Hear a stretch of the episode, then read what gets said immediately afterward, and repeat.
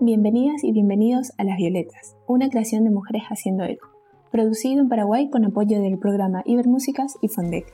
Este es un espacio de reflexión sobre la industria musical, donde conversamos con referentes y gestores de la industria musical de Iberoamérica, para articularnos en construcción colectiva. Las expresiones artísticas tienen el potencial de ser una poderosa herramienta de cambio social, cuando son abordadas desde la cultura, la conciencia, la herencia y su vinculación con el territorio. Cuando un artista gestiona la manifestación concreta de su creación, comienza una experiencia, muchas veces intuitiva, que expande la mirada desde la sensibilidad. Así, algunos artistas, movidos por el corazón y los ideales, comienzan a ejercer otros roles que se alejan de la creación artística y se vinculan con el servicio a los procesos de desarrollo cultural. Emerge entonces la figura de la gestión cultural, un campo de estudio con herramientas para crear, desarrollar, gestionar y evaluar proyectos en el ámbito de las industrias culturales y creativas. La cultura puede cambiar realidades y ser uno de los pilares del desarrollo económico y social para las naciones. En este sentido, la gestión cultural comienza a aplicarse por los servidores públicos en ámbitos estatales y gubernamentales para incidir en la creación y cumplimiento de políticas públicas que beneficien a la ciudadanía en numerosos ámbitos. En este episodio, Las Violetas recibe a dos invitados muy especiales para conversar sobre este tema tan relevante.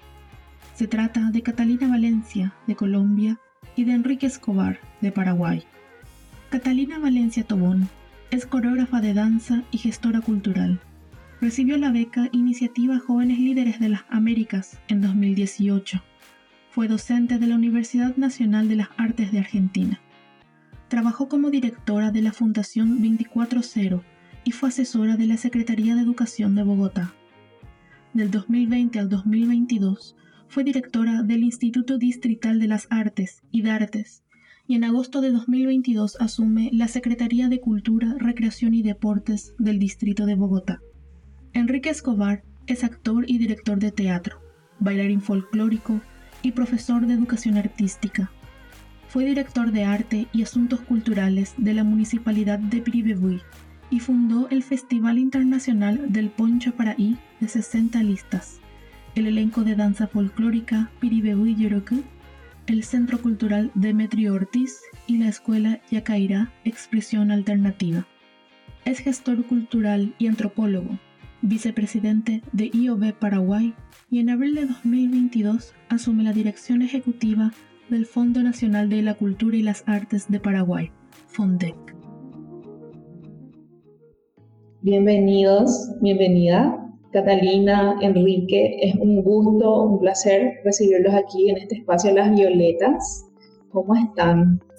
Muy bien, muchas gracias, muy honrada por estar en este espacio eh, un saludo muy especial para Enrique, también mi admiración por él y a ustedes de verdad muchas gracias por este espacio para conversar sobre este tema que nos apasiona, que nos ocupa y que por supuesto también nos impulsa a seguir adelante transformando las vidas de los seres humanos desde, la, desde las artes y la cultura. Buenas tardes, Maisha para Amanda, Maisha para Catalina, por Buenas tardes, Amanda, buenas tardes, Catalina, qué hermoso realmente encontrarnos en este espacio. Y la admiración hacia Catalina, pues es mutua, y la admiración hacia Amanda también. Y qué bueno que la gestión cultural, el abordaje sea el tema que nos conecta y también sea como el punto de partida para un montón de reflexiones en torno a este gran trabajo que impacta definitivamente todas nuestras vidas. Así mismo, Enrique, así que desde las Violetas, eh, como desde el proyecto Mujeres Haciendo Eco, desde que iniciamos hubo un interés desde el FONDEC y desde el IDARTES, cuando la señora Catalina era directora aún, hubo un interés de conversar con nosotras, construir colectivamente los invitamos a este espacio como ese voto de confianza que tuvieron hacia nosotras para seguir conversando y porque nosotras estamos convencidas de que las conversaciones y eh, en este tipo de espacios, estas reflexiones nos ayudan a fortalecernos de a poco. Así que eh, quisiera preguntarles, ambos son servidores públicos, pero ambos comenzaron haciendo arte. Eh, Enrique haciendo teatro, danza folclórica y Catalina haciendo danza. Pero hoy día son servidores públicos están, y son gestores culturales, están eh, sirviendo a la comunidad desde esos lugares, pero ¿cómo ha sido esa transición desde los escenarios hasta esta gestión cultural en entidades públicas? Catalina, te escuchamos. Bueno, primero que todo quiero agradecer eh, desde el primer contacto que tuvimos con el proyecto Mujeres Haciendo Eco, visitar de las Artes de Bogotá, eh, se mostraron estas instituciones, digamos, interesadas en apoyar la iniciativa y establecieron conversaciones eh, con nosotras para expresar esta voluntad de construir colectivamente desde el espacio que a cada uno nos toca.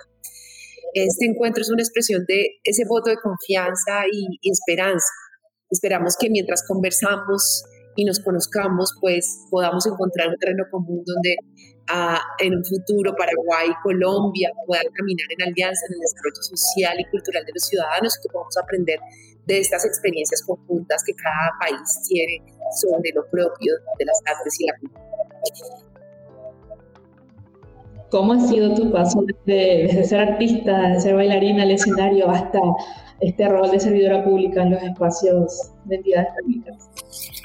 Bueno, yo eh, creo que la respuesta es que justamente el haber sido bailarina, que digamos que ya en estos tiempos debo decir que no, que, abandoné mi práctica de la danza estoy danzando, danzando más en el, servicio público, pero eh, fue justamente ser artista, bailarina, la que me permitió entender la realidad que vivían esos actores, los actores del mundo de las artes, como en el cotidiano vivir eh, el artista, sobre todo en países como los nuestros, en América Latina, pues tienen unos desafíos, como unos dobles desafíos, ¿no? Que es por un lado eh, desarrollar el proyecto creativo, hacer el proceso creativo, pero también desarrollar la gestión de ese proceso creativo y de ese proyecto Entonces, eh, lo primero era que en esta reflexión, digamos, de, cómo gestionar o gestar un proyecto cultural, eh, empecé a tener una relación desde la enseñanza con, con jóvenes que querían hacer sus proyectos, pero que tenían ciertas limitaciones para diseñar un proyecto artístico, para, para conseguir recursos, eh, para desarrollarlo. Y esa fue como la inquietud. Y ahí empecé, después, empecé, digamos, desde la docencia, luego eh, eh, una inquietud por hacer una maestría en gestión cultural, pensé que ahí eh, encontraría la manera de aprender a gestionar proyectos culturales y ayudar en ese momento a los estudiantes a pensar cómo podían gestionar sus proyectos culturales. Y cuando hice esa maestría me di cuenta que, pues, que la maestría era muy chévere, pero que el proyecto solo se hace, solo se, solo, se logra en acción, haciendo los proyectos, buscando el camino. Eh, y digamos que la maestría me dio muchos, muchas, muchas, digamos, digamos, un sustento técnico y conceptual que me permitió empezar a caminar hacia ese lugar. Pero definitivamente mm, yo siempre tuve como un llamado desde lo público siempre me llamó la atención eh, cómo, cómo, de, cómo transformar, las, cómo, cómo mirar las políticas públicas en función de estas necesidades que tenemos los artistas, que tenemos los gestores culturales eh, y también en, un ámbito tan complejo como lo es América Latina y en especial, bueno, Colombia. Bogotá es una ciudad que, eh, digamos, hace unos días yo estuve, tuve la oportunidad de estar en México en Mundial World y realmente nosotros, yo vine bastante feliz y agradecida de, sentir que la, institucionalidad pública bogotana, sobre todo en Colombia, eh, desde la cultura tiene ya un crecimiento muy grande. Nosotros hemos desarrollado unas instituciones robustas, hemos desarrollado unos proyectos que en América Latina tienen un impacto interesante desde Bogotá. Entonces, digamos que ahí, ahí vuelve uno a recobrar también el, el, amor por lo propio, que a veces se nos pierde siempre mirando con ojo crítico las necesidades y las falencias y las carencias que siempre hay, pues porque además la cultura siempre será como eh, no primordial en las agendas de, los políticos, de la política. Y ese es como yo creo que en realidad era el gran desafío de un gestor cultural, de un gestor cultural público, es poner en el margen de la agenda pública eh, la importancia de las artes y la cultura en la transformación de los imaginarios de las humanidades que habitan las ciudades y los países. Muchísimas gracias, Catalina. ¿Qué puedes contarnos, Enrique, de tu paso de los escenarios al servicio público? Claro, bueno, escucharle a, a Catalina también me parece, eh, me uno a sus palabras. Realmente en Colombia y Paraguay tenemos muchísimas cuestiones en común. Eh, históricamente nos une una solidaridad expresada durante eh, tanto tiempo y por supuesto también tengo muchísimo que agradecer a las tierras colombianas. Eh, por la formación que me tocó realizar allí, por el trabajo que lo he realizado en zonas tan importantes como Cali, Bogotá, Guapi, Timbiquí, estando en esa zona de la zona Cauca del Pacífico, donde por otras razones que tienen que ver con el trabajo, me tocó ver de cerca, y eh, la, la, última experiencia en todo lo que significó la migración venezolana y colombo, la tierra colombo-venezolana, todo el mundo de la Guajira, que a quien admiro tanto, y evidentemente esta es la mirada, entrar a conectarnos, a, a conectarnos, a articularnos y aprender de que de estas diferencias y de estas similitudes tenemos mucho eh, que aportar y por supuesto que Paraguay estamos súper eh, felices de que las conexiones posteriormente se puedan sostener. Es una de tus primeras palabras. Por otra parte, eh, la pregunta de cómo uno hace el, salto es, yo vengo de un pueblo muy pequeño que se llama Piribeu, pero en la historia paraguaya fue capital del Paraguay durante la Guerra Grande. Y hablar de Paraguay siempre es como volver al pasado, a esa herida no cerrada, a esa herida abierta que está latente. Y en esa ciudad es conocida como la ciudad heroica e histórica.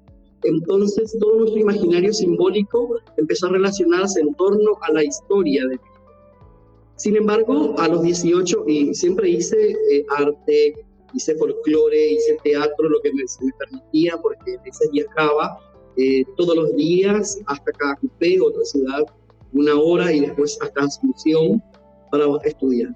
Y a los 18 años me nombran como director de cultura de la municipalidad de Viribeo. Entonces, con mucho entusiasmo ingreso a cometer un montón de errores, primeramente, pero después un montón de aciertos porque se cambiaba la forma de quién ocuparía un cargo cultural inicialmente en, en el Estado local.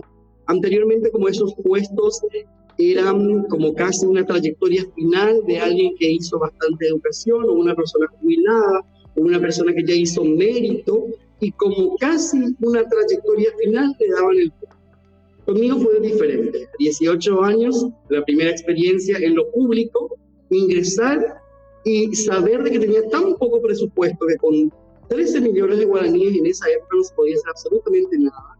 Y e ir a indagar, a trabajar con cada concejal eh, en ese momento municipal y llegar a un presupuesto anual posterior a 350 millones de guaraníes.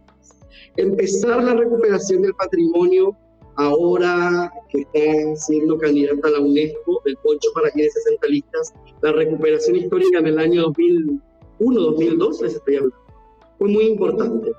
Entonces, esa trayectoria eh, de hacer gestión y hacer arte para mí es necesaria.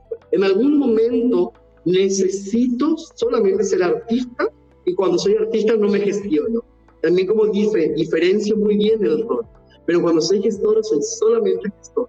Y cuando soy un gestor desde lo público, es diferente el perfil, es diferente la performatividad, por supuesto, es diferente el rol, la misión, que cuando estoy trabajando en el sector social o en el sector privado. Entonces estuve 12 años en la función pública, tanto en educación como en el municipio. Y hago una pausa en mí.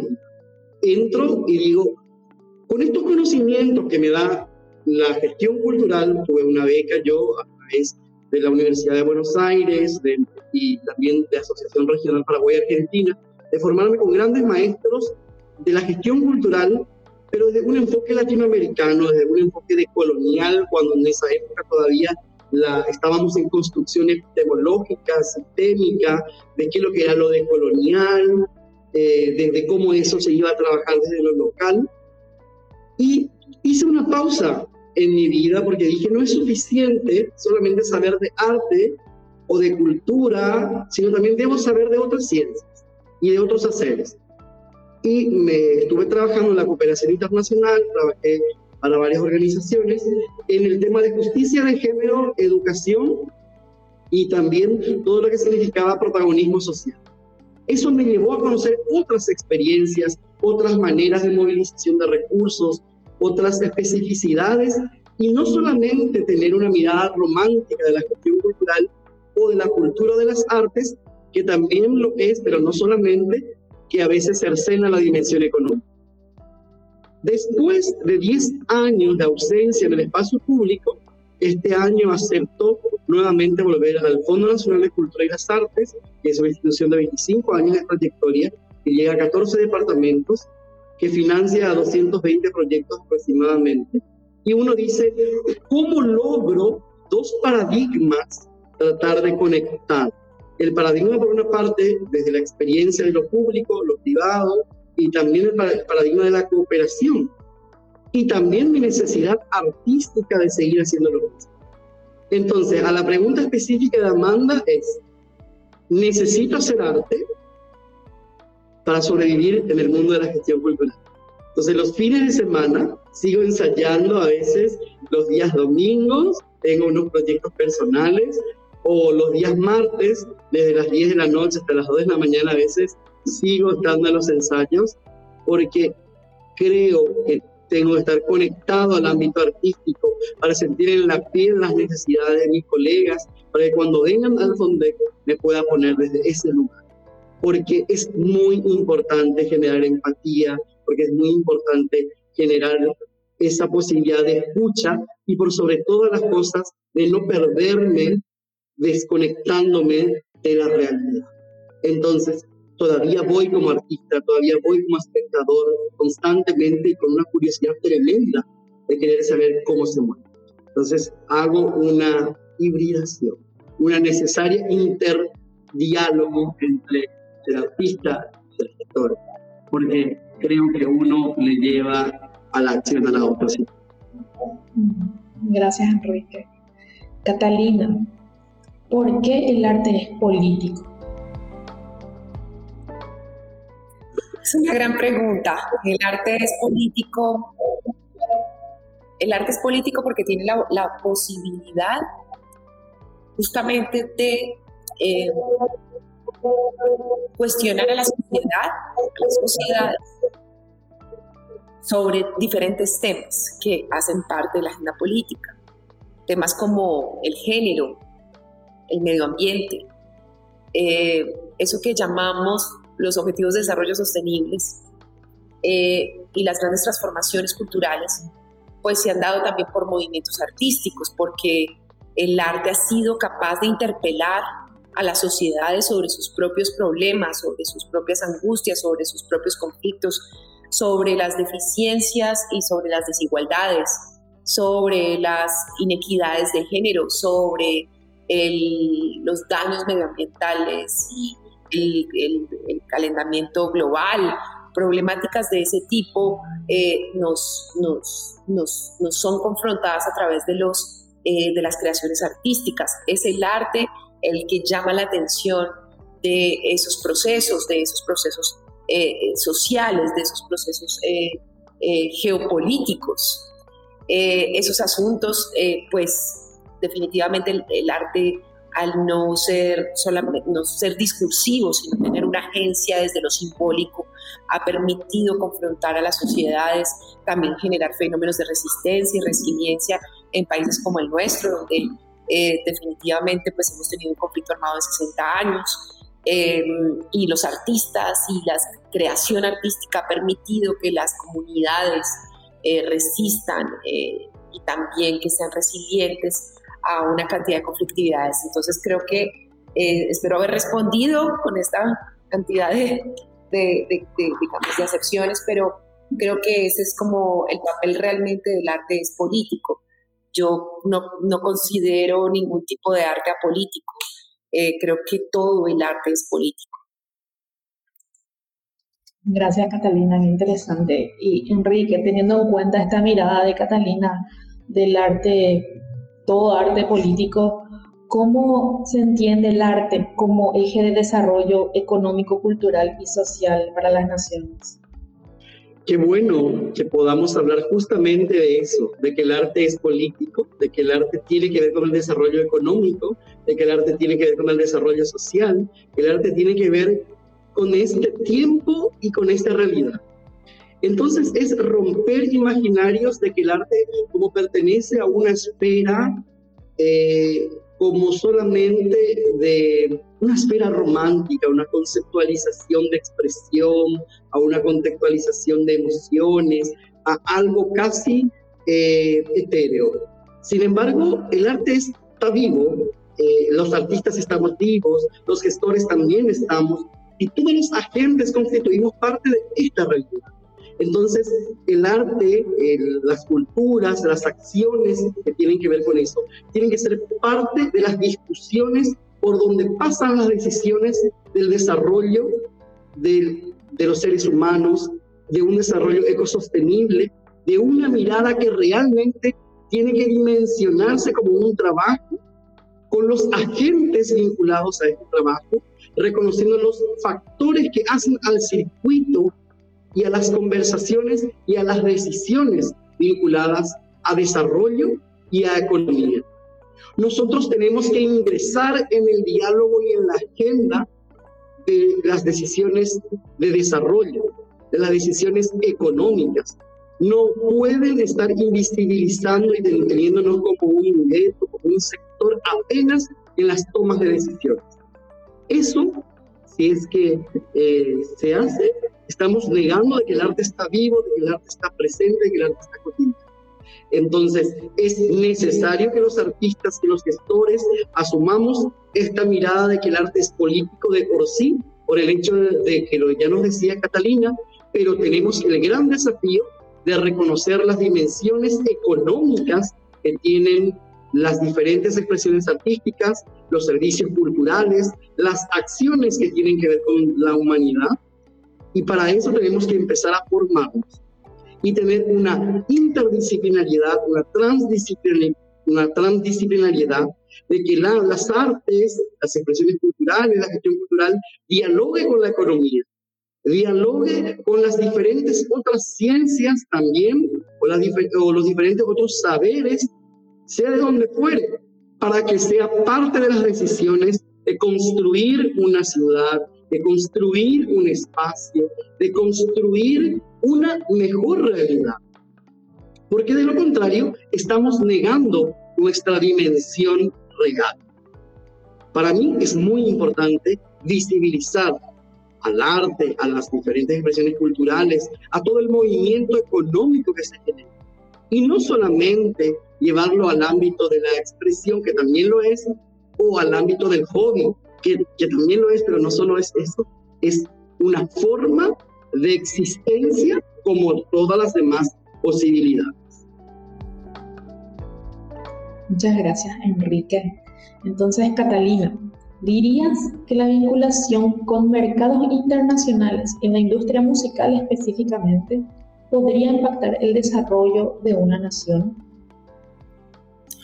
Claro que sí, nosotros en Bogotá desde el año 2012 somos ciudad creativa de la música por la UNESCO.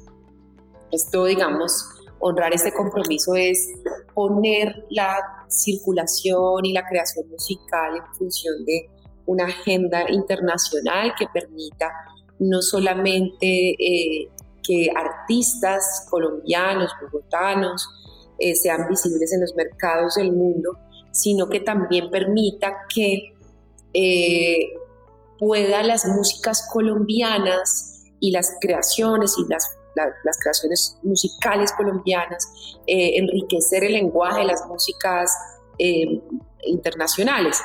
Esto también, digamos, Colombia ha sido un país que ha exportado músicos, mujeres músicas y hombres músicos de una alta calidad y de una alta creatividad. Nosotros nos sentimos muy orgullosos. Em, Bogotá particularmente pues es una ciudad que acoge grandes eventos de, música, grandes conciertos pero definitivamente eh, poner a los músicos en esta circulación internacional nos permite realmente que se conozca no solamente las músicas colombianas, sino que aporte culturalmente desde la creación, la creatividad a otros lugares del mundo y que los músicos y músicas puedan realmente desarrollar una carrera eh, en otras plazas, pues nos permite también darle visibilidad al país como un, como en, esta, en este compromiso que la UNESCO hizo en el 2012 de, de, de nombrarnos Ciudad Creativa de la Música. Nosotros en Bogotá, pues que es mi plaza y donde yo pues desarrollo mi trabajo, tenemos eh, los festivales más antiguos de América Latina, los festivales al parque. Eh, de hecho, nuestro festival Rock al Parque ya cumple 27 años.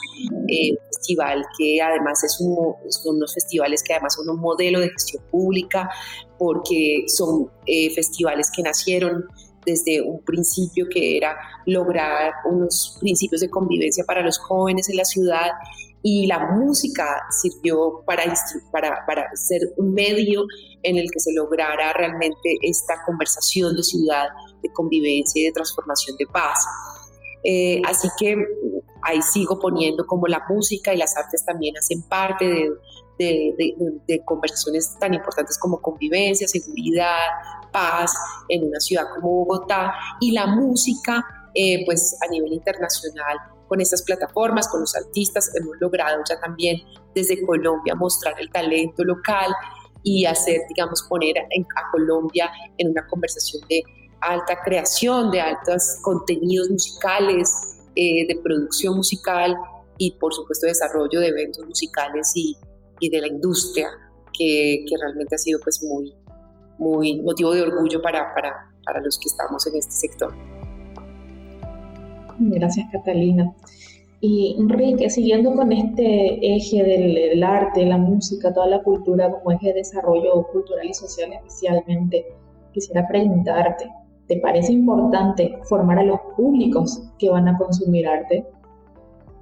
Bueno, vuelvo a decir, por supuesto que sí. Este es, esto es un circuito, esto es un círculo y las artes, la cultura tiene que estar en todas nuestras dimensiones en todas nuestras etapas de la vida, tanto en el sector educativo, desde una apreciación musical de sonoridades, de una educación de la imagen, pero también cotidianamente en, la familia, en las familias, en los diferentes espacios, porque finalmente todas las instituciones construyen eh, socialmente una forma de ver el mundo, de leer el mundo, de comprender el mundo.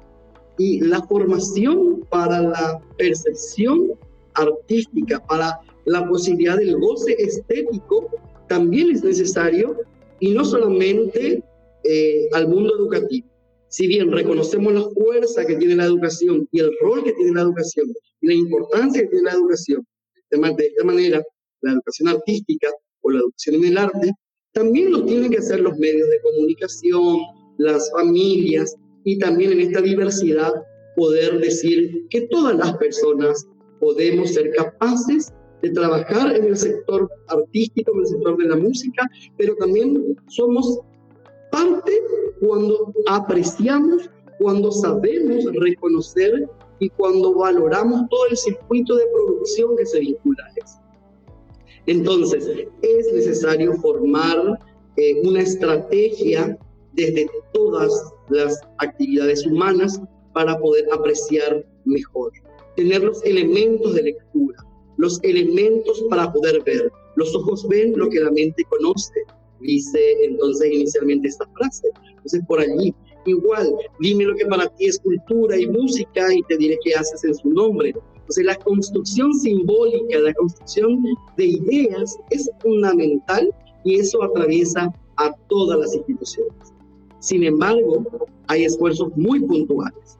Creo que desde los propios medios, desde la propia institución eh, formadora, desde incluso la Secretaría Nacional de Cultura, el Fondo Nacional de Cultura, desde diferentes instancias, podemos hacer un esfuerzo más directo, un esfuerzo que también nos permita generar un feedback y que desde un enfoque comunicacional se pueda producir este diálogo entre artista y espectador.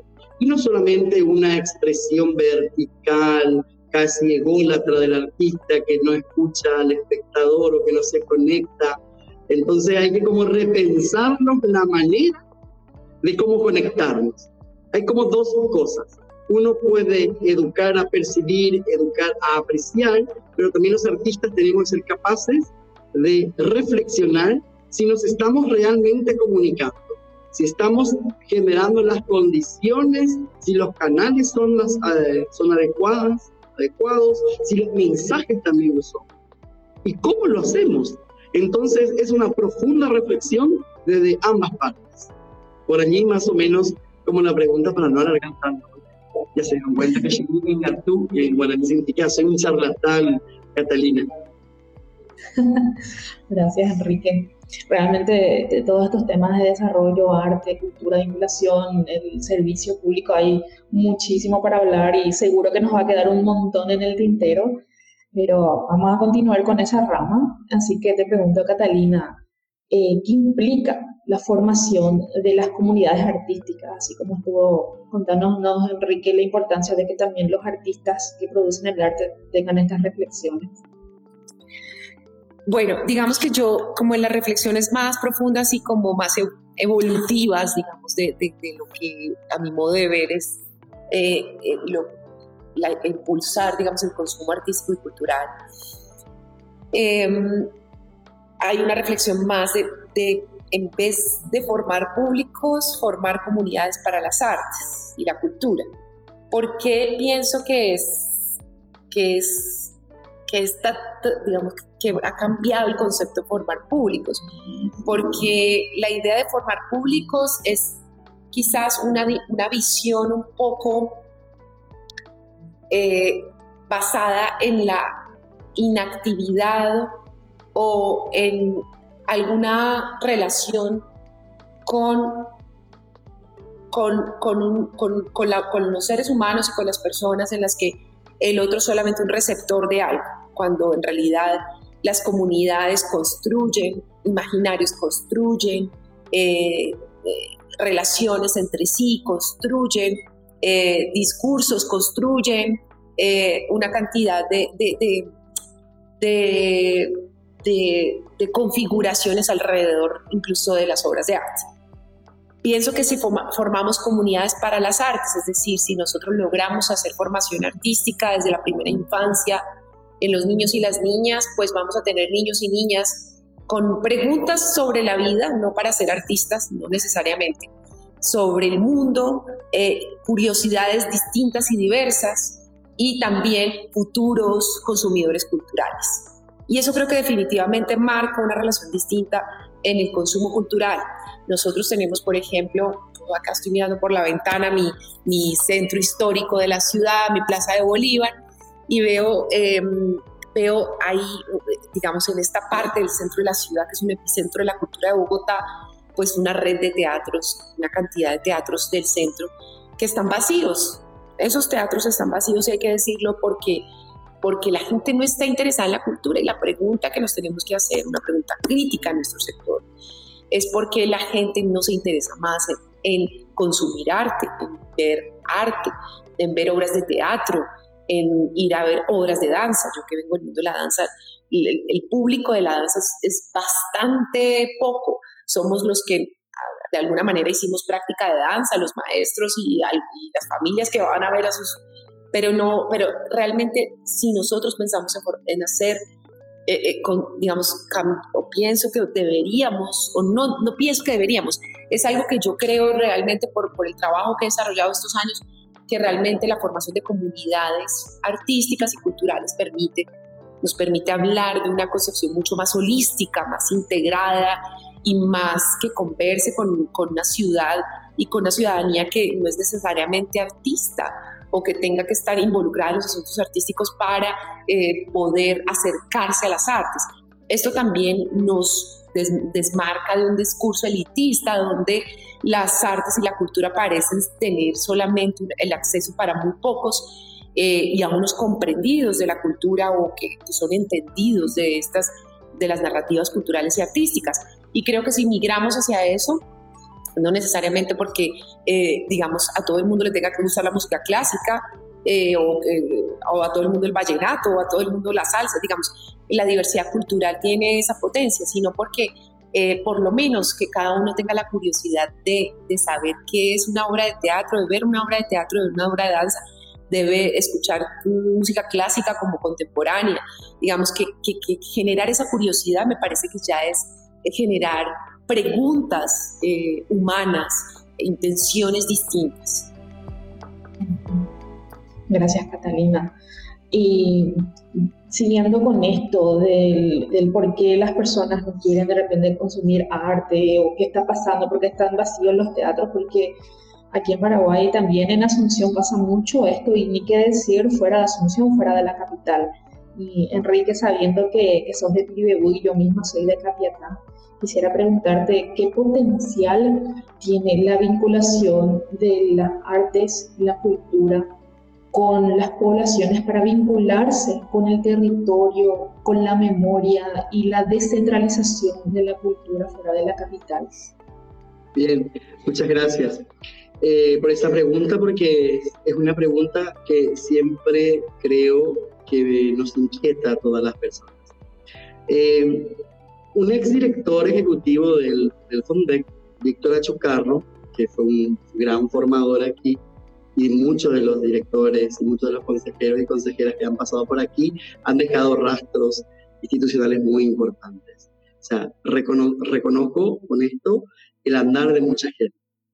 Y Víctor específicamente decía, a veces hacemos espectáculos o financiamos espectáculos de nada para nadie. Y a veces pasa.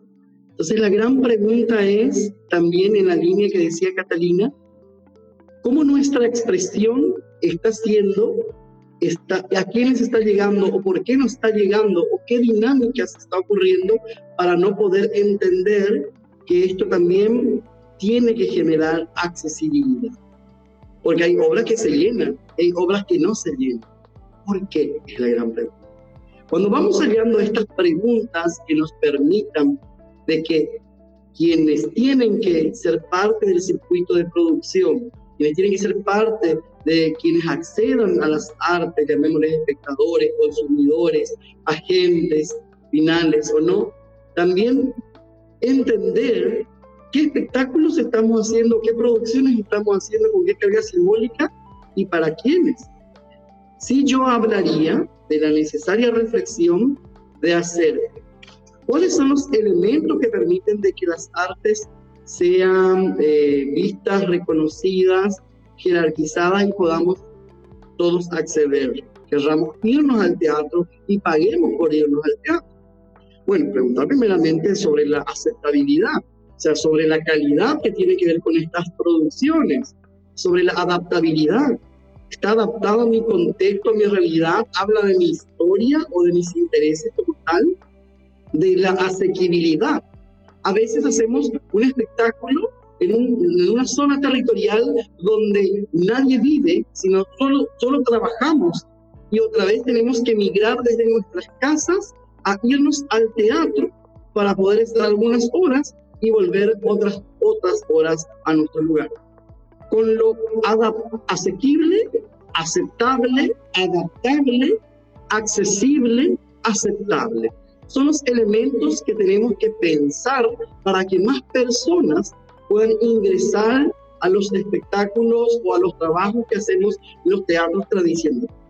Y en la línea de la descentralización, pensar como primera propuesta que nosotros tenemos un sistema nacional de cultura que da una responsabilidad a los diferentes poderes y a los diferentes estamentos. También el Estado local, las municipalidades, el Estado subnacional, las gobernaciones tienen que promover políticas públicas para eh, poder garantizar el acceso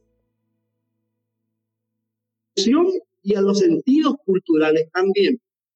Y también al sector social y al sector privado, porque sabemos que el rol del Estado no es agarrar y decir vamos a hacer este tipo de arte, sino generar las condiciones para que las producciones culturales, artísticas se puedan dar.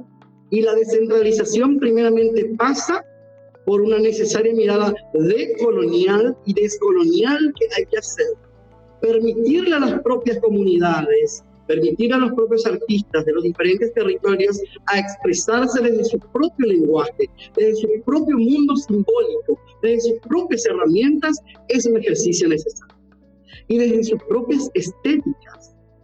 Con esta mirada de descentralización, también tenemos que hablar de la desconcentración de poder, de la desconcentración de poder decir si esa estética es buena o es mala, o de jerarquizar. Entonces, la descentralización es una oportunidad importante y tiene que ser una misión trabajada desde el Estado nacional, el Estado subnacional, el Estado local, pero también tiene que ser trabajada desde los agentes que son los que nombran o los que aceptan tal arte o tal cual esto es o esto no es que tiene que ver con el poder. Existen oportunidades importantísimas a nivel país. De esto que mi gran trabajo es desde el interior. Entonces hay actualmente teatros e infraestructuras en diferentes municipios, en diferentes ciudades, que no están dentro del circuito de producción artística. Que hay infraestructura, pero quizás no haya contenido total, pero, pero empiezan a ver. Entonces, un profundo diálogo entre centros, sin, sin ser muy, muy como vertical y plantear, pero sí entre centro, periferia y todo, para arriba, para abajo, eh, y circular es necesario. Descentralizar también significa decolonizar. Descentralizar significa exigencia de los roles al Estado local, al Estado subnacional, para que sean capaces de invertir en el desarrollo humano y social como tiene que ver con el arte. Desconcentrar también es permitirnos decir, así como yo soy artista y produzco este sentido, también los otros tienen su propio derecho y mi trabajo no es mejor ni peor, es diferente. Porque a veces solamente queremos aceptar ciertas expresiones y no otras también que tienen todo el derecho de existir y de ser visibilizados. Un gran trabajo para la descentralización, primeramente, es la visibilización de lo invisibilizado. Músicas, mujeres productoras, artistas, directoras, hombres y también de diferentes comunidades, como las comunidades indígenas, afrodescendientes, son necesarias que sean visibilizadas sobre esas trabajadas para una descentralización simbólica, económica y también en la posibilidad de autodeterminar sus propias estéticas y que se conecten con el espectador, que finalmente eso es comunicar, eso es responder. Gracias, Enrique. Qué interesante lo que nos comentabas. Y Catalina, en este sentido, yo sé que ahí en Bogotá se hace un trabajo súper fuerte en desarrollar los espacios públicos, los parques, para que se dé esta vinculación entre las poblaciones artísticas, y culturales, eh, con, con, el arte y sus propias expresiones. Así que quería preguntarte, ¿qué aprendizajes ha traído este trabajo de, de, de, vincular los espacios públicos con las comunidades en el sentido del desarrollo social? Nosotros digamos que eh, o sea, ya el concepto Festivales al Parque fue un concepto que justamente eh, se desarrolló para, para vivir y habitar y sobre todo con la idea del derecho a la ciudad, ¿no? Eh, los parques en Bogotá, pues son, hay muchos parques y eh, se empezó a descubrir que a través de esa oferta cultural y artística, acercándola a la ciudadanía, pues había eh, una conversación de ciudad muy interesante sobre la circulación de las artes, eh, la cultura, el deporte, la recreación. Esta Secretaría puntualmente, la Secretaría, de, Cultura, Recreación y Deporte, justamente junta los propósitos entre arte, cultura, patrimonio, deporte y recreación. Y pues eso no es menor, porque es eh, tratar justamente de que a través de estos lenguajes, de estas prácticas, las prácticas culturales, recreativas, pues la gente pueda tener y vivir la ciudad de una manera eh, mucho más eh, eh, en el buen vivir, en, la oportunidad del encuentro, en la gestión de la convivencia, en la, pues, y por supuesto en la circulación de las artes eh, en, todo el territorio de una ciudad que tiene más de 8 millones de habitantes, que tiene unas diversidades culturales y una, digamos, una presencia pluricultural y multiétnica. Estas son muchas Colombias en una ciudad, entonces eh, realmente creo que eso ha sido una gran oportunidad. Eh, el espacio público convirtiéndose en un espacio que nosotros llamamos en el IDARTES cuando estábamos tratábamos de pensar en la ciudad como escenario de las artes, es decir, pensar que el arte puede habitar en la vida cotidiana de los seres humanos, que puede estar tanto en una plaza de mercado como en un transporte público, como en una peluquería o como en, diversidad de espacios. Hemos querido también transformar la oferta cultural, por ejemplo, Ahora en este momento estamos en el Festival de Teatro y Circo de Bogotá. Ese festival eh, antes era un festival de salas cerradas y lo abrimos a los parques, lo abrimos a las plazas de mercado, lo abrimos a diferentes lugares de la vida cotidiana para cada vez entender que cualquier gesto artístico puede suceder eh, y puede ser un acontecimiento en cualquier momento del día y en cualquier lugar de la ciudad. Gracias, Catalina. Y vamos cerrando esta conversación. Nuevamente agradecerles por compartir sus conocimientos, sus pensamientos, sus sentires con nosotras y con todos los que vayan escuchando este podcast. Yo creo que todo lo que conversamos aquí es muy relevante, muy importante preguntas muy potentes que tenemos que hacernos, no solamente en Paraguay y en Colombia, sino en toda Latinoamérica, porque hablamos de desarrollar el territorio nacional, pero también vincularnos con todo lo que es Latinoamérica, inclusive Iberoamérica. Así que muchísimas gracias y quisiera pedirles si es que pueden dejar un mensaje para gestores, artistas que nos estén escuchando tanto de Colombia como Paraguay. Escuchamos, Enrique. Bueno, muchas gracias primeramente Amanda, muchas gracias Catalina, muchas gracias a este proyecto de Violetas, muchas, muchas gracias, porque por generar estos espacios de sentir pensares, sentir pensantes, porque en estos espacios vamos hallando más preguntas. Cuanto más preguntas hallemos, creo que vamos caminando, vamos andando. Catalina eh, creo que hizo un, eh, un discurso que hasta, que hasta a mí me retumba con muchas preguntas, reconozco y digo, qué interesante.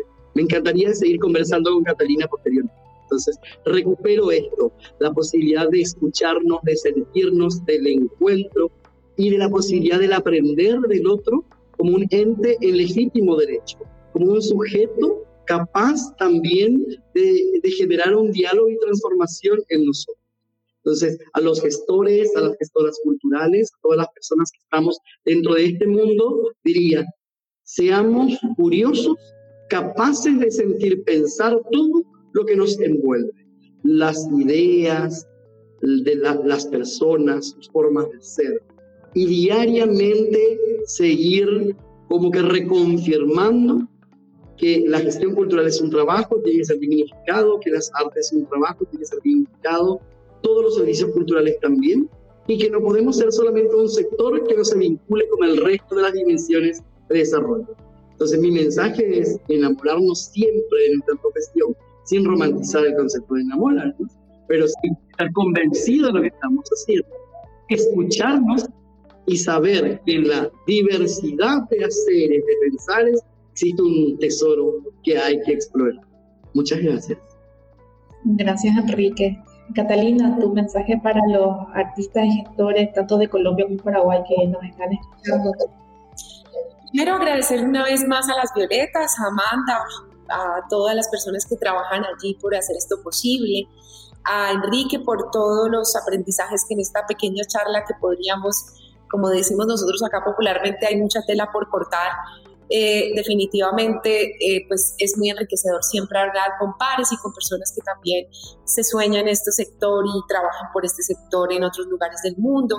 Eh, mi mensaje más grande e importante es para, hace unos días hicimos un acto simbólico de toma de posesión de, de, las niñas entonces yo le entregué mi cargo de secretaria de Cultura a una niña eh, que además impresionante su inteligencia y como su capacidad de, pensar y soñar la cultura desde, eh, desde, desde, la infancia, ¿no?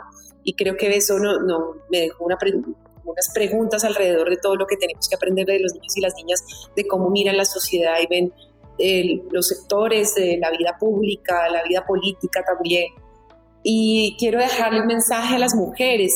Mm, creo que para las mujeres llegar a los puestos públicos, a los puestos políticos, siempre ha sido un desafío mucho más grande.